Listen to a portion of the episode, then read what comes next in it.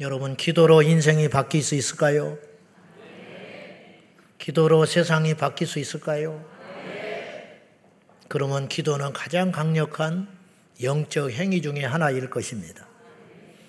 지금도 그렇고, 예도 그렇고, 성경에도 기도로 세상을 바꾼 사람들의 이야기가 태반으로 등장합니다. 그래서 모름지기 이 땅의 그리스도인들은 기도의 가치와 소중함을 다 알고 있어요. 그러나 필사적으로 기도하는 사람은 많지 않습니다. 중요하지만 알지만 그렇게 매달려 기도하는 사람은 많지 않습니다. 그 이유가 무엇이냐? 힘들기 때문입니다. 왜 힘드냐? 이제 기도가 힘들다는 표현도 참 조심스러운 것이 그러나 힘드니까 못하겠다. 그런 생각을 가질까봐 참 조심스러운데 여러분 이걸 아셔야 돼요. 얼마나 가치가 있고 위대한 것이기에 그렇게 방해를 받고 힘이 드냐 이 말이에요. 그 방해를 뚫고 기도하면 세상이 바뀐다는 거예요. 성경은 기도를 꼭 배워서 하는 것이라고 말하지 않아요. 이게 본능과 같아요. 심지어 예수님은 마태복음 6장에 가서야 주기도문을 가르치십니다. 그러니까 제자들을 만나자마자 가르치지 않았어요. 그러면 그 예수님으로부터 너희는 이렇게 기도하라. 그러면서 주기도문을 가르쳐 주시거든요.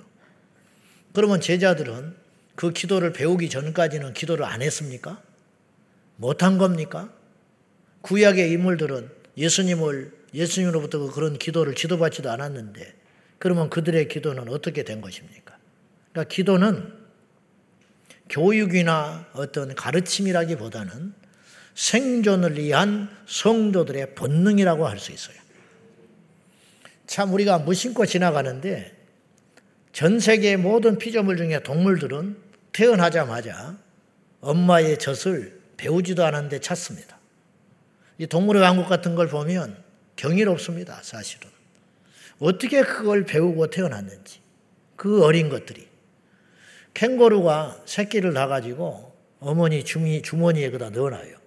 그러면 필사적으로 손가락만한 뻘건 핏덩어리가 핏덩어리가 꾸물꾸물꾸물 기어가지고 엄마의 젖을 찾기 위해서 사력을 다하는 것을 볼 수 있습니다.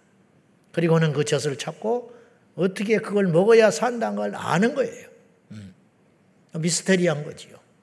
절대로 어미가 새끼를 입에다 물어다가 물어서 젖을 젖에다가 물어주지 않아요. 성도들은 모름지기 본능적으로 기도합니다.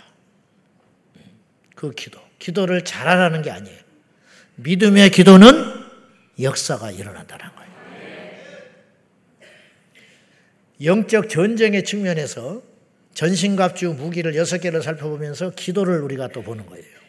왜 기도가 강력한 영적 무기가 되는가? 그건 첫째로 그것은 우리가 기도하면 하나님께서 싸우시기 때문이에요. 자, 아말렉과 싸우는 이스라엘을 우리는 잘 압니다. 출애굽기 17장에 등장하는데 모세가 어떤 전략을 펴냐면 여호수아를 전쟁터에 나가라고 그래요. 여호수아가 순종하고 사람들을 데리고 나갑니다. 이 전쟁이 도저히 이기고 싸울 수 없는 싸움인 게 아말렉은 전쟁을 해봤던 민족이고요. 이스라엘은 광야에 나와서 처음 싸워보는 거예요. 그들은 오합지졸이에요. 싸움이라는 것도 자꾸 해야 전략이 생기고 방법이 생기는 거거든요. 근데 이들은 무기도 시원치 않았을 것이고 정비된 군인도 많지 않았고 그리고 전략도 없어요. 경험도 없어요. 근데 모세는 어이없게 이런 전략을 씁니다. 가서 싸우라. 나는 하나님의 지팡이를 들고 산에 오르리라.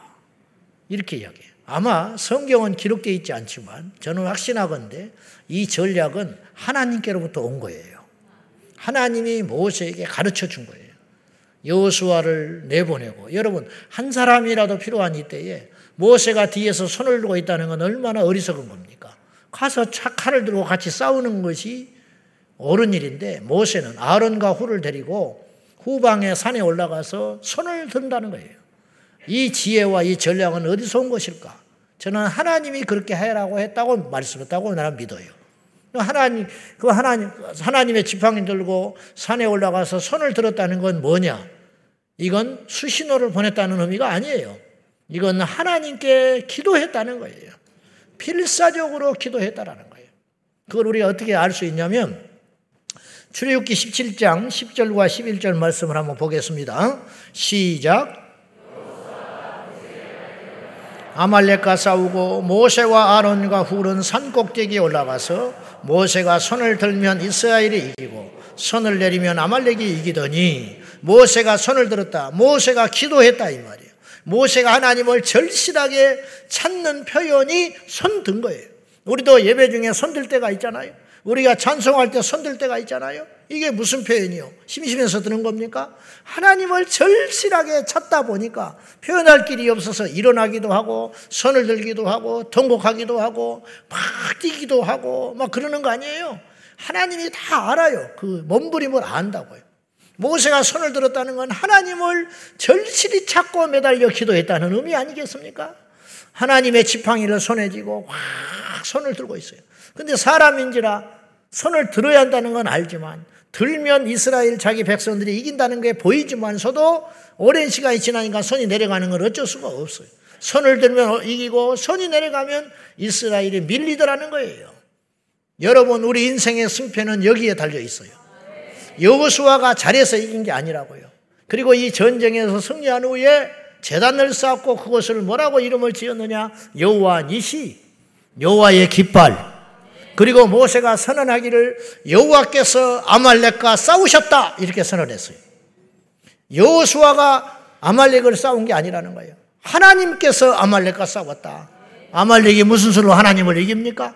근데 하나님을 전쟁터 전면에 보내시사 그분으로 하여금 싸워 승리하게 하시게 하시는 그 역사는 어디에 달린 것이냐? 모세의 손을 들매 있었다라는 거예요. 여러분, 인생은 어디에 달려 있느냐? 기도에 달려 있어요.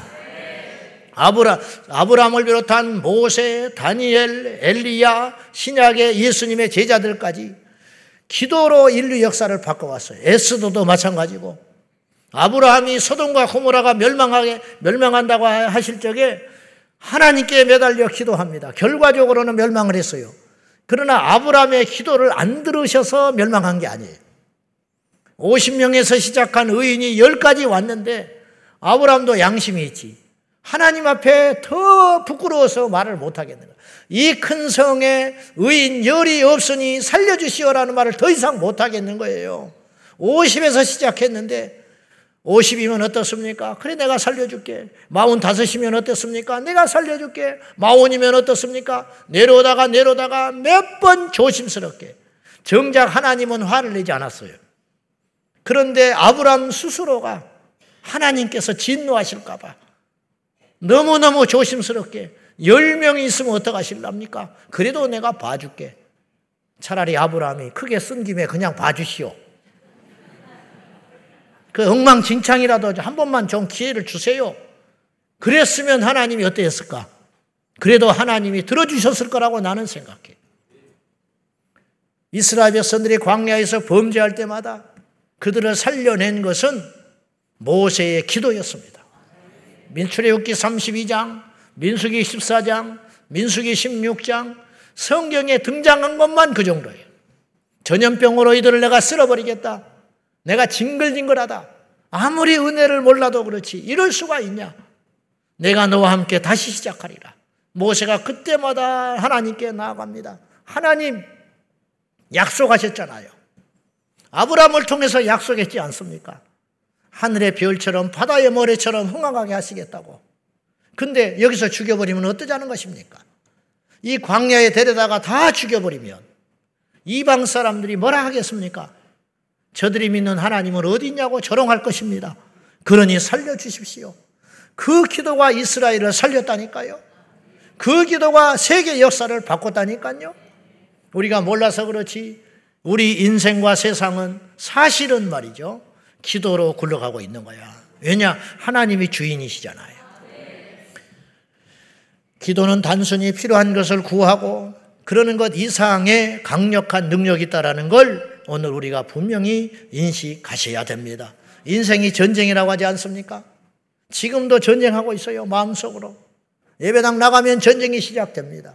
이 전쟁터에 우리가 무슨 수로 이깁니까? 우리 자녀들 가르치면 뭐합니까?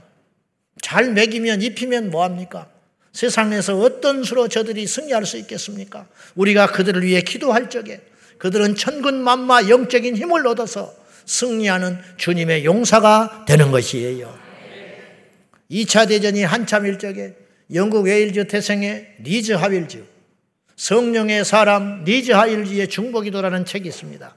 그 책이 너무 좋은 책입니다. 그 책에 리즈 하월즈의 수많은 기도 응답들의 내용이 나오는데 2차 대전이 발발하자 리즈 하월즈는 자신이 가르치는 학생들에게 이렇게 촉구했습니다.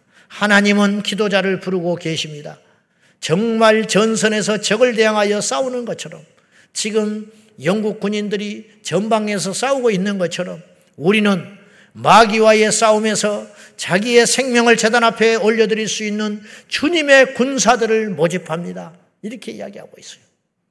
요수아가 전장에 가서 싸우듯이 모셔도 땀을 흘리고 생명을 걸면서 후방에서 손을 들고 하나님을 찾았듯이 오늘 이 시대에 하나님의 골방에서 하나님의 전에서 이 영적 전쟁 가운데 생명을 걸고 기도할 용사들이 이 시대에 필요하다 그런 뜻입니다. 두 번째로 왜 기도가 우리에게 영적인 무기가 되고 힘이 되는가 하면은 기도하면 우리 안에 담력과 믿음이 충만해져서 세상을 이길 수 있는 힘이 생기기 때문이에요. 세상에서 어찌할 수 없는 게 우리 마음이에요. 우리 마음을 우리가 무슨 수로 바꿉니까? 내 마음인데 내가 바꾸지를 못해. 그래서 우울증이 오는 거예요. 내 마음을 바꾸고 싶다면 사지 멀쩡하고 모든 것이 편안한데 왜 우울증이 오겠습니까? 사지 멀쩡한데 감사가 터져야지. 근데 안 되는 거예요, 이게. 상담을 백날 해보세요. 상담을 해서. 뭐라 그러는지 다 안다 이거야. 안다. 내가 상담한 중에 제일 곤혹스러운 상담이 하나 있었어요. 어느 날 새벽 기도 끝나는데 안수 집사님이 나를 찾아왔어. 옛날에 여기 없어요 지금.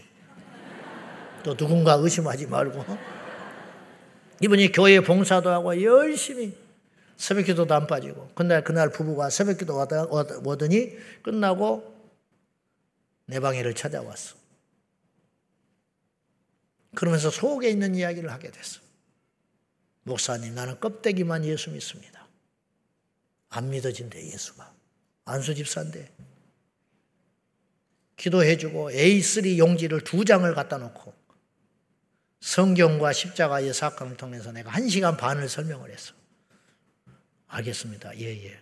마지막에 뭐라고 다 안다 이거야. 다 안돼. 교회를 내 나이만큼 다녔는데 모르겠어. 어린 적부터. 봉사란 봉사란 다 했는데 그걸 모르겠는. 나한테 그렇게 표현을 하죠. 목사님 다 합니다. 근데 안 믿어진 걸 어떡합니까? 나도 미치고 팔딱 뛰었더라고.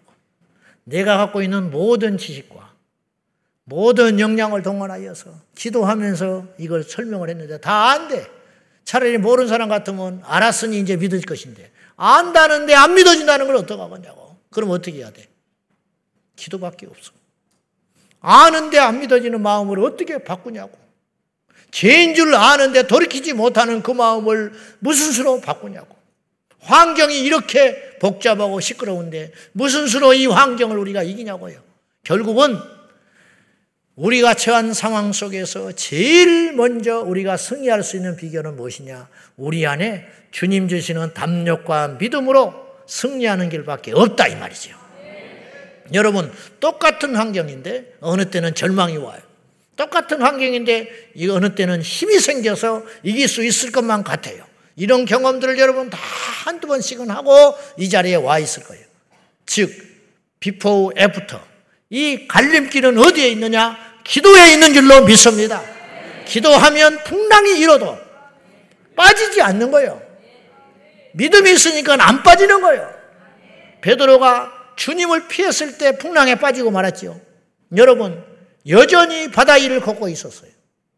그러나 풍랑을 주목하면 무너지는 거야. 예수님을 주목하면 걷게 되는 것이고, 이게 어디서 오냐 이 말이에요 도대체. 베드로가 안진명이를 만났습니다. 우리가 다 그런 경험하고 사는 거예요 지금. 옛날에 베드로라면 그냥 지나가는 거예요. 아이고 거지 같은 놈. 혹은 조금 더 양심 있는 마음을 갖는다면 아이고 내가 좀 도와줘야 되는데. 근데 그날 베드로는 그런 마음이 아니에요. 기도하고 충만하니까 베드로가 그렇게 안 보여요. 내가 가난한 게 부끄럽지 않아. 내가 이 사람에게 해줄 수 있는 일이 없다고 느껴지질 않고 이 사람에게 정말 필요한 것이 나에게 있다는 확신이 생긴 거야. 그게 뭐냐? 내게 은가금은 없지만 네게 나에게 있는 것으로 너에게 주노니 나사렛 예수 이름으로 일어나라. 일어나 버렸잖아요. 뭐가 달라졌냐 이 말이에요. 이 안지명이는 달라진 게 없어. 베드로가 달라지니까 안지명이가 일어나게 되었다 이 말이죠. 여러분 오늘 여러분이 은혜 받으셔야 됩니다. 여러분이 성령 충만 받으셔야 됩니다. 하나님의 불을 받아야 됩니다. 세상은 항상 악한 거예요. 요새만 악한 게 아니야. 갈수록 더 악해져요. 세상의 악함을 나무랄 필요도 없고 핑계댈 필요도 없어요. 세상이 악해지면 우리는 더 거룩해지면 되는 거야. 세상이 더러워지면 우리는 더 성결해지면 되는 거예요. 세상이 강하다고만 탓하지 말고 우리는 더 강해지면 되는 것이에요. 그러면 거기는 어디서 오는 것이냐? 기도에서 오는 것이다. 기도에서. 낭만과 기도는 동시에 갈 수 없어요. 세상과 하나님을 동시에 우리 안에 담을 수 없듯이 낭망하면 기도할 수 없고 기도하면 낭망이 물러가게 되어 있어요. 누가 보면 18장 1절입니다. 우리 한번 봅시다. 시작. 예수께서 그들에게 항상 기도하고 낙심하지 말아야 할 것을 비유로 말씀. 예수님이 지금 2절부터 비유를 쭉 이야기하셨어요. 억울한 일을 만나 불의한 재판관에게 매달릴 수밖에 없는 한 맺힌 여인의 이야기. 이 이야기를 통해서 예수님이 뭘 말씀하려고 하냐면 포기하지 않고 기도하면 반드시 응답받는다. 이게 주제잖아요.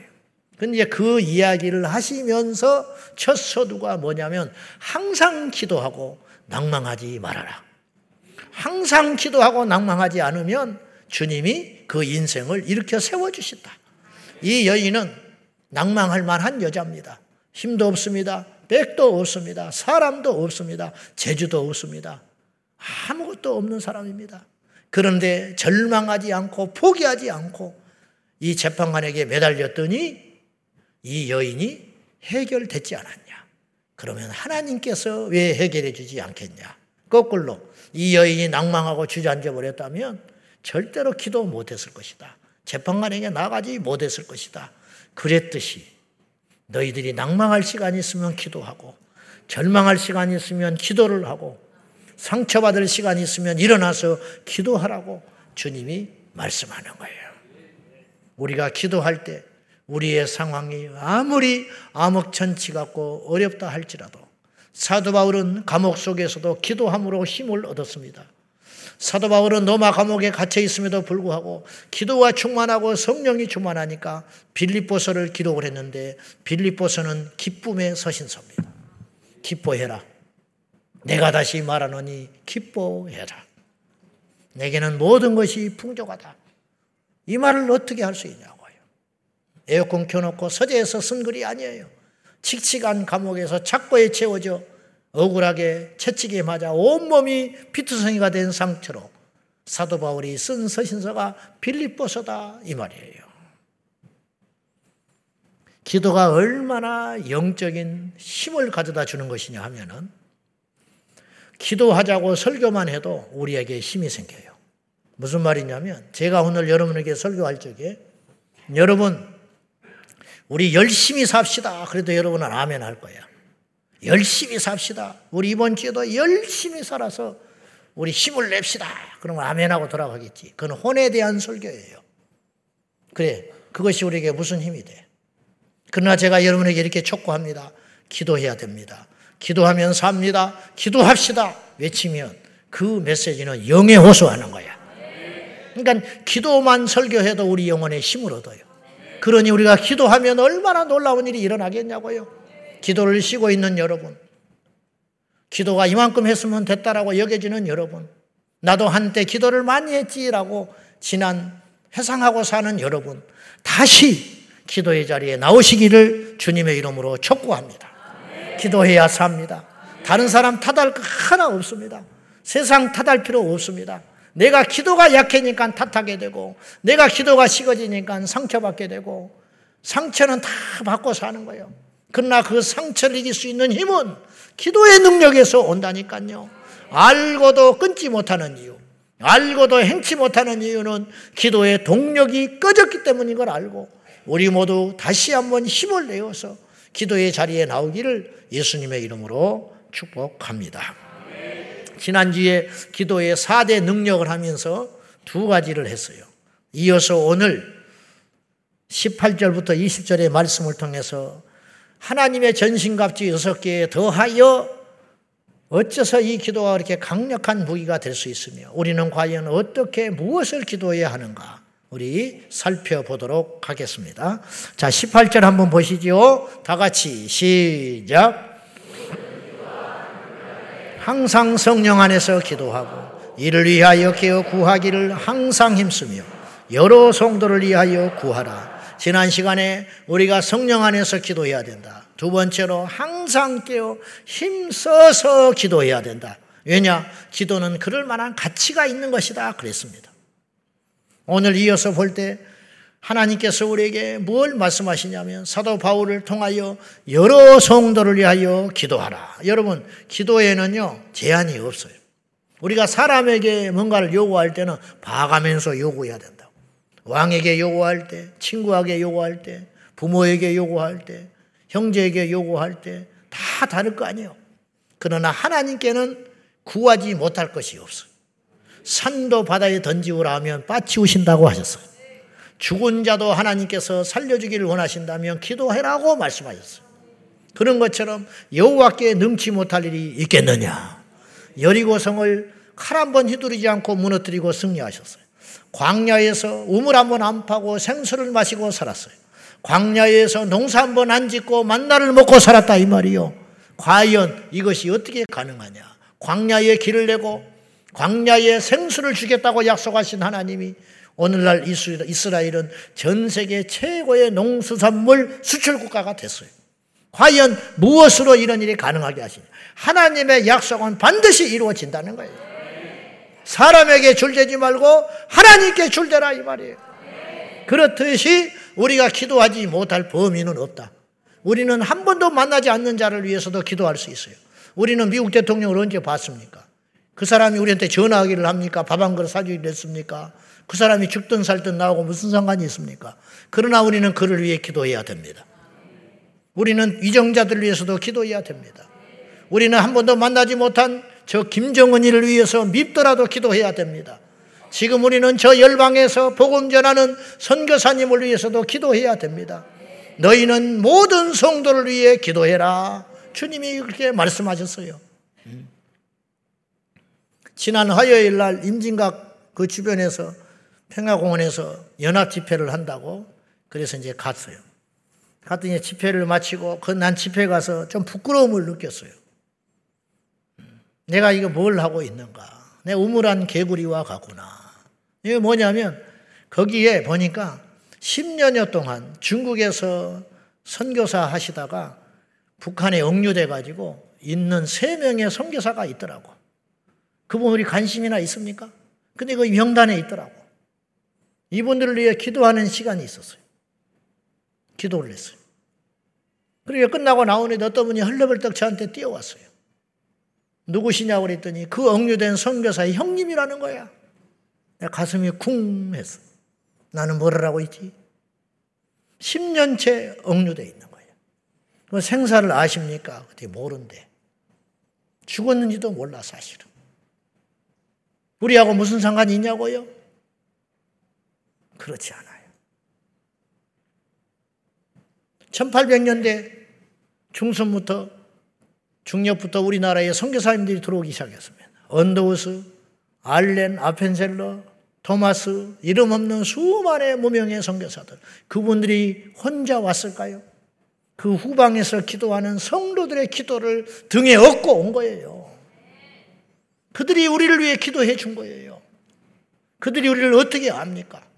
이 나라가 망하든 일제 그 캄캄한 그 시절에 동방의 소국, 국권도 상실해버린 이 나라의 조선 땅에 복음을 전하러 왔던 그 선교사님들 지금이야 교통이라도 좋지. 지금이야 아무리 멀어도 이틀이면 비행기 타고 전 세계 어디든지 갈 수 있어요. 그 옛날 3개월씩 배를 타고 죽음의 사선을 넘어서 전염병이 창궐한 이 땅에 실제로 와서 한 달 만에 죽은 여자 선교사가 있었어요. 그들만 왔겠냐고.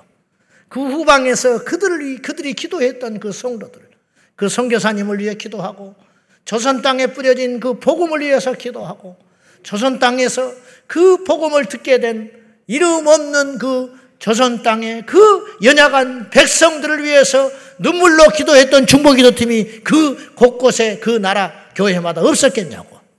그들이 여러 성도를 위해서 열방을 위해서 기도한 결과 이 나라가 여기까지 왔다 이 말이에요.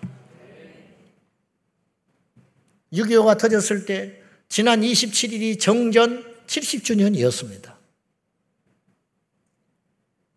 16개국 유엔에서 이 나라에 파병을 해줬습니다. 그 옛날에 1950년에 6.25가 터지자마자 지금도 그렇게 신속하게 어느 나라의 16국가가 파병해 주는 건 쉬운 일이 아니에요. 지금 러시아, 우크라이나 누가 파병을 합니까? 그렇게 쉽게. 이 국제 정세가 그렇게 만만하지 않잖아요. 지금 우크라이나가 우리나라 그 옛날 50년 전쟁 났던 그 우리나라 남한 땅보다 가치가 없을까요? 나는 그렇게 보지 않아요. 근데 이게 어떻게 이런 일이 가능하냐. 이디오피아, 호주, 캐나다, 미국을 중심으로 미국의 그 젊은이들이 미국이 잘하고 못하고를 떠나서 나는 친미주의자고 반미주의를 떠나서 그 꽃다운 젊은이들이 19살 먹은 애가 와서 죽었어. 미국의 젊은이가. 우리하고 피가 섞여서 뭐가 섞였어? 응? 지난 7월 27일 날 정전 일이었어요. 70주년 올해. 70년 동안 휴전 상태에 있는 거예요. 70년 동안 전쟁이 안 일어난 것도 세계 유례사에 있을 수 없는 일이야. 우리나라가 국경이 있는 나라가 아니라니까요, 지금. 전쟁 휴전 상태라니까요. 선전포고 하나고도 넘어올 수 있는 지경이에요. 선전포고라는 것은 국가가 국가끼리 전쟁할 때 선전포고 하는 거야. 지금이라도 총 쏘고 내려와도 이건 휴전의 끝이기 때문에 전쟁 개시기 때문에 이거는 정전 협정을 어긴 것도 아니에요. 그냥 싸워야 되는 거예요. 이 아슬한 이 철책선을 막아주신 70년에 막아주는 역사가 우연한 일이겠느냐? 누군가 기도했을 것이다. 누군가. 그걸 잊지 말자. 우리 중보기도 팀에서 매일 기도 자리가 올라옵니다. 좋은 건 소식이 없어. 승진했다, 집 샀다, 뭐 그런 건 하나도 안 올라와. 아프다, 들어놓다, 망했다, 죽었다, 뭐 이런 소리만 있지. 그러면 중보팀이 올려요. 그러면 중보팀들이 기도합니다. 다 기도하진 않겠지요. 그러나 그 순간에 누군가는 깨어서 기도할 겁니다. 누군가는 화살 기도를 할 거라고. 그 기도를 통해서 고비를 넘어가고, 그 기도를 통해서 병상에서 일어나게 되고, 그 기도를 통해서 부도 위기에 있는 사업이 다시 일어나게 되고, 이런 일들이 일어나게 되는 거죠. 그러므로 인류의 역사는 기도의 역사라고 할 수 있어요. 성도 여러분, 여러분이 그걸 인정하든 인정하지 않든 성경과 이 시대가 증명하는 것이 있는데 기도하는 자가 세상을 움직인다 이 말이요. 그러므로 모든 성도를 위해 기도하라. 천국에 가면 기도의 상이 있어요. 여러분 이 땅에서 무엇을 하고, 무엇을 하고 하나님께 가야 할지는 모르겠지만은 가장 큰 상은 하늘의 보호자를 흔드는 기도의 용사들이 아마도 천국에 가면 상이 크지 않을까 싶습니다. 마지막으로 바울이 에베소 교회 성도들에게 편지를 하면서 당부하는 것은 뭐냐? 자기를 위해서 기도해 달라는 거예요. 자기를 위해서 기도하되 어떤 내용으로 기도하느냐 하면은 자, 20절 봅시다. 같이 봐요. 시작. 이를 위하여 내가 쇠사슬에 매인 사신이 된 것은 나로 이 일에 당연히 할 말을 담대히 하게 하려 하시면 나를 위해 기도해 달라. 내게 말씀을 주사 담대히 복음의 비밀을 외칠 수 있도록 기도해 줄 뿐만 아니라 내가 쇠사슬에 매인 사신이 된 것은 지금 옥중에 있다라는 걸 알 수 있는 거예요. 쇠사슬에 매인 사신, 쇠사슬에 매인 하나님의 대사가 된 것은 담대히 복음을 전하게 하려고 이곳에서도 복음을 전하게 하려고 하나님이 나를 부르신 것 같다. 그러니 이 사명을 잊지 않도록 기도해 달로. 나를 빼달라고 기도하지 말고 이곳에서 이 상황에서도 복음을 전할 수 있도록 기도해 달라. 이 바울의 깊이 그리고 주님을 상한 열정, 영혼을 구원하고 싶어하는 그 몸부림 아무리 아무리 사도 바울이라 할지라도 성경을 볼 때마다 이해할 수 없는 인물이 사도 바울이에요. 이 시대의 목회자들이 저를 포함해서 사도 바울의 뒷발꿈치라도 따라가기만 한다면 이 땅의 교회가 이러지는 않을 거다라는 생각을 부끄럽지만 할 수밖에 없어요. 여러분은 주의 종들을 위해서 마땅히 기도해 줘야 됩니다. 우리 교회의 목사뿐만 아니라 전 세계에 있는 수많은 선교사들과 주의 종들을 위해서 여러분은 기도해야 할 의무가 있는 것입니다. 어느 목회자가 무너져 버렸다 하면 그 목사의 잘못만은 아니에요. 우리는 그를 손가락질을 하고 뭐 안타까워하기도 하고 그를 정죄하기도 하지만 그 종과 함께 교회에 속해 있는 성도들도 잘못이 있는 거예요. 왜냐? 그를 위해 기도하지 않았기 때문에 그런 일이 생겼다고 나는 생각해요. 존 웰치 목사님은 이런 말을 했습니다. 그는 성도들에게 종종 이렇게 촉구했다고 합니다.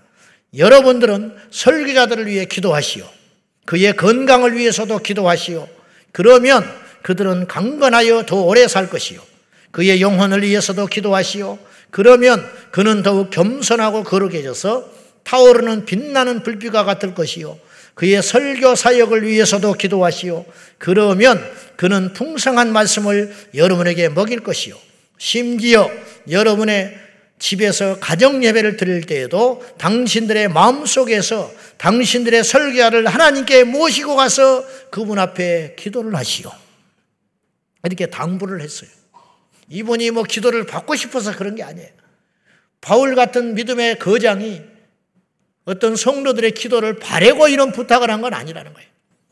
그 기도가 없이는 이 사역을 감당할 수 없는 걸 누구도 알기 때문에 기도를 부탁했던 바울의 심정을 이 시대의 성도들은 깨달아 알아야 된다 이 말이에요. 여러분 예배 시간에 일찍 오잖아 예배 전에 10분 20분 전에 와서 무슨 기도를 하십니까? 설교자를 위해서 기도해야 된다 이 말이요. 예배를 위해서 예배를 위해서 기도할 때 설교자 입이 봉해지면 무슨 수로 설교를 듣겠습니까? 그러므로 이제 우리가 중요한 사실을 깨달았는데 앞으로 청중들은 설교자들을 위해서 기도해야 할 것이고 설교자들은 청중들의 길을 위해서 기도해야 된다. 그 말이에요. 부흥회를 한다고 칩시다. 교회에서 부흥회를 열어놨어. 부산하지요. 청소하고 뭐 봉사팀을 준비하고 강사를 접대하기 위해서 식사 자리를 만들고 뭐 자리 안내를 보고 정작 필요한 기도가 빠졌어. 그건 뭐냐? 부흥회 때 와서 설교할 그 목사님의 설교 사역을 위해서 기도해야 되지 않겠습니까? 다른 것이 다 갖춰지면 뭐해? 설교에 능력이 없으면 무슨 필요가 있어? 그 우리는 이제 판단하지. 아, 이번 부흥회는 틀렸다. 저 어째 저런 설교자를 데려왔냐? 그런 식으로 우리가 자꾸 믿는데 그렇게 신앙생활을 하지 말고 저 설교자의 입을 통해서 내게 말씀을 주시라고 기도하지 못했던 내가 잘못이구나. 이렇게도 생각을 할 수 있어야 한다 이 말이에요. 뻔뻔하다고 듣지 말고 우리는 이처럼 바울을 위해서 사도 바울을 위해서 에베소 교회가 기도해야 했듯이 이 시대에 우리 모든 성도들은 이 땅의 종들과 설교 사역자들과 선교사들을 위해서 복음 증거자들을 위해서 끊임없는 기도가 있어야 할 줄로 믿습니다. 디모데전서 2장 1절과 2절 말씀 한번 보겠습니다. 시작.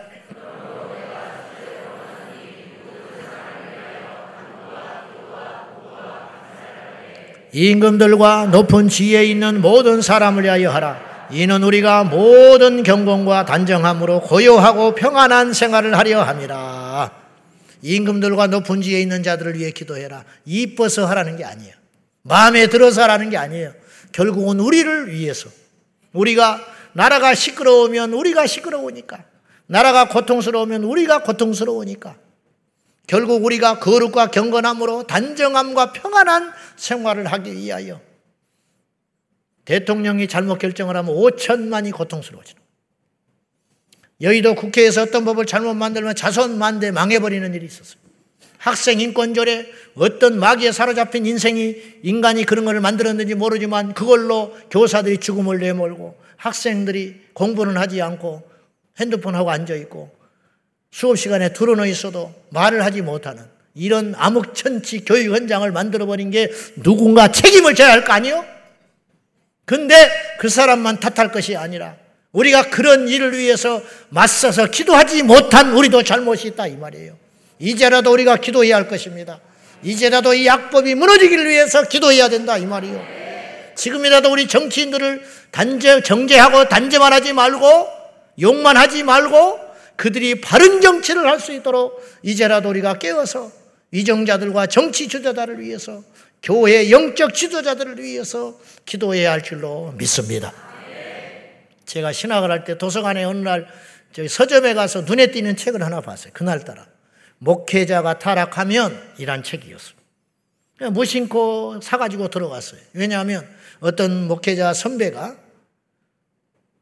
후배 목회자들에게 목회자가 타락하면 안 된다는 지침 그런 걸 쓴 줄 알고 일반적 책인 줄 알고 그걸 좀 봐야겠다 싶어서 그날따라 눈에 들어오길래 그걸 사가지고 무심코 펼쳤는데 탐 나혜이 목사님이 그 책을 쓰셨는데 그 책은 뜻밖의 목회자의 성적 타락을 다루고 있었어요.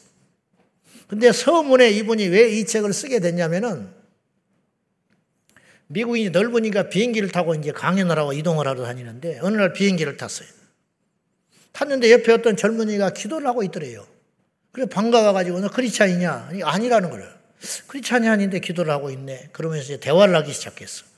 너는 그리스도인이 아닌데 과연 누구에게 어떤 기도를 했냐? 그렇게 물었어요. 그랬더니 이 사람이 이렇게 말했어요. 나는 사탄교 숭배자다. 나는 사탄교회를 다니는 사람인데 지금 어디에서 이 목사님이 가려고 하는 그 지역에서 사탄교 컨퍼런스가 있다는 거예요. 그 컨퍼런스를 가기 위해서 지금 이 비행기를 탔다. 그래, 무슨 기도를 했냐? 그랬더니 난 사탄에게 이렇게 기도했다. 뭘? 나는 이 시간에 전 세계의 교회 지도자들, 목회자들이 성적으로 타락하기를 위해 기도했다 그러더라는 거예요. 너무 놀래버린 거예요, 이 사람. 이때가 90년대예요. 이때가. 지금도 전 세계에서 사탄의 지령을 받은 수많은 자들이 이런 기도를 하고 있어요. 그래서 목회자의 탈선과 교회의 타락은 그냥 우연한 일이 아니라는 걸 알아야 돼. 여기에 맞서서 우리는 거룩과 성결로 무장해 달라고 끊임없이 생명을 고 기도하는 중보사역자들이 있어야 한다 이 말이에요. 지금은 전쟁이에요. 영적으로 전쟁하고 있어요. 마귀들이 전 세계의 교회가 무너지기를 위해 기도하고 있고 전 세계의 사탄 숭배자들이 이슬람이 창궐하기 위해 기도하고 있고 전 세계가 전 세계의 교회 지도자들이 타락하기를 위해 기도하고 있고 전 세계 신학교가 무너지기를 위해 기도하고 있어요.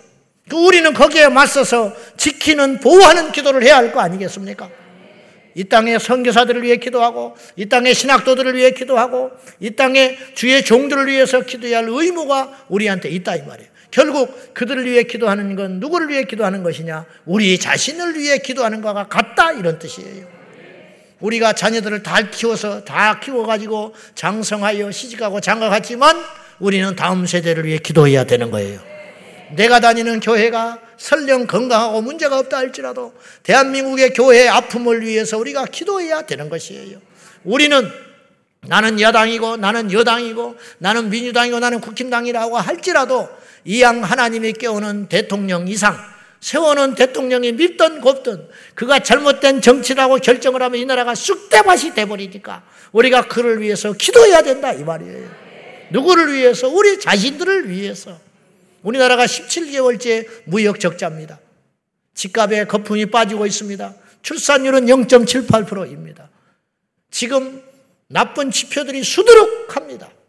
언제 어디서 무슨 일이 생길지를 모르는 이런 시대에 우리가 살고 있습니다. 그냥 나는 먹고 살만 하니까 뒷전으로 물러나 있지 말고 우리가 하나님의 하나님의 사람으로서 주님 앞에 영적 전사 의식을 가지고 이 시대의 아픔과 문제를 가지고 우리가 골방에 들어가서 하나님께 통곡해야 할 시점이 바로 지금이라고 믿습니다. 한 사람의 기도는 세계 역사를 바꿉니다. 정작 그때는 몰라요. 무심코 뭘 하나 던져요. 근데 그것이 어떤 파장이 일어날지는 사실을 몰라요. 우리 하나님 앞에 가면 알아. 아, 우리가 한 기도가 이렇게 응답이 됐구나.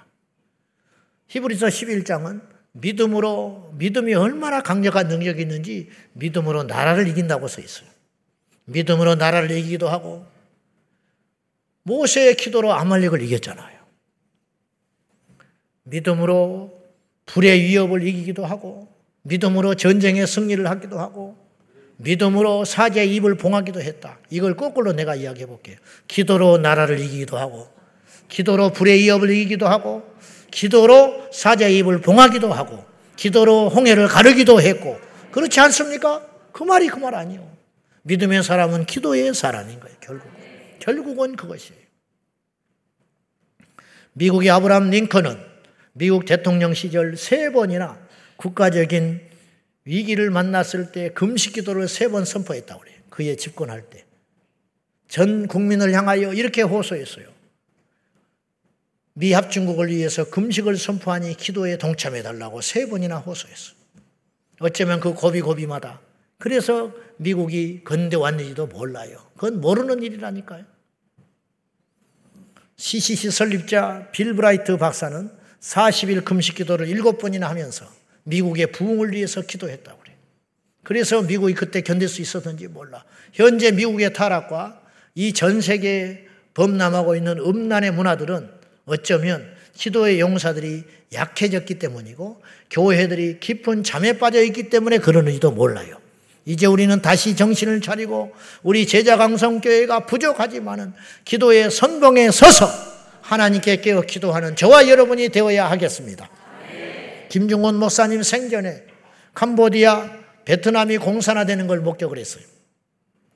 그래서 그분은 나중에 어떤 연락을 받게 됐냐면 북한 김일성이 중국의 모택동에 가서 군사 원조를 요청했다는 소식을 듣고 만약에 그것이 받아들여지면 북한이 군사를 무장하여 그 옛날 중공의 원조를 업어서 북한이 우리나라를 그렇게 그래서 유엔군이 저 백두산까지 가지 못했던 것처럼 혹시라도 또 그런 일이 생겨서 야욕을 할까봐 모태동에 가서 군사원청을 원조를 하고 그것이 받아들여지면 이 나라가 불바다가 된다는 걸 알고 김중구 목사님이 그때 CCC 간사 22명과 함께 40일 금식 기도에 들어갔습니다. 사람들은 이걸 몰라. 그러나 압니까? 그 기도 때문에 그 계획이 좌절됐는지. 이런 일들이 우리가 몰라서 그렇지 역사 이면에 하나님의 역사로 기록을 한다면 산더미 같이 많은 역사들이 기도와 전쟁과 그 다음에 어떤 결정과 그런 사건들 속에서 숱하게 많은 일들이 하나님의 간섭으로 중지되고 세워지고 막힌 것이 뚫어지고 그런 일들이 숱하게 일어났을 것이라고. 우리도 말할 것도 없어요. 저희 교회도 말할 것도 없어. 여러분의 일상도 말할 것도 없습니다. 우리 자녀들도 말할 것도 없습니다. 그러므로 부모는 자식을 위한 기도의 파수꾼이 되어야 할 것이고, 국민들은 네 나라를 위한 기도의 파수꾼이 되어야 할 것이고, 우리 성도들은 선교사님들을 위한 기도의 파수꾼이 되어서 이 마지막 때에 하나님 앞에 갔을 때 뭐라고 왔느냐 물으시면 하나님 앞에 기도의 산재물이었다고 인정받고 칭찬받는 저희 모두가 되어야 하겠습니다. 세상에 우연하니, 우연히 일어나는 일은 없다고 그랬어요. 반드시 그 배후에는 마귀가 있든지 하나님이 있다. 그 둘 중에 하나다. 우리가 기도함으로 이 마지막 때 영적 대적자인 마귀를 확실히 이김으로 인하여 혈과 육에 대한 전쟁을 할 것이 아니라 눈에 보이지 않는 진짜 영적 전쟁은 기도에 달려 있다는 걸 꼭 기억하고 기도에 쉬고 있는 여러분, 기도에 안심하고 있는 여러분, 평생을 기도해서 좀 쉬자고 생각하는 여러분, 이제는 다시 일어나서 우리의 마지막 힘을 다하여 이 나라 이 민족과 열방과 우리 다음 세대들을 위해서 기도의 산재물이 될 수 있기를 예수님의 이름으로 축원합니다. 여러분의 심령에 기도의 불이 임하기를 축복합니다. 기도하겠습니다. 하나님 아버지, 다시 일어나겠습니다. 다시 기도하겠습니다. 다시 무릎을 꿇겠습니다. 다시 한번 부르짖겠습니다. 나태했던 우리들, 게을렀던 우리들, 잠자고 있던 우리들 다시 일어나 깨어 기도함으로 이 민족과 열방을 위하여 모세처럼 두 손을 들고 기도하겠으니 주여 역사하여 주옵소서.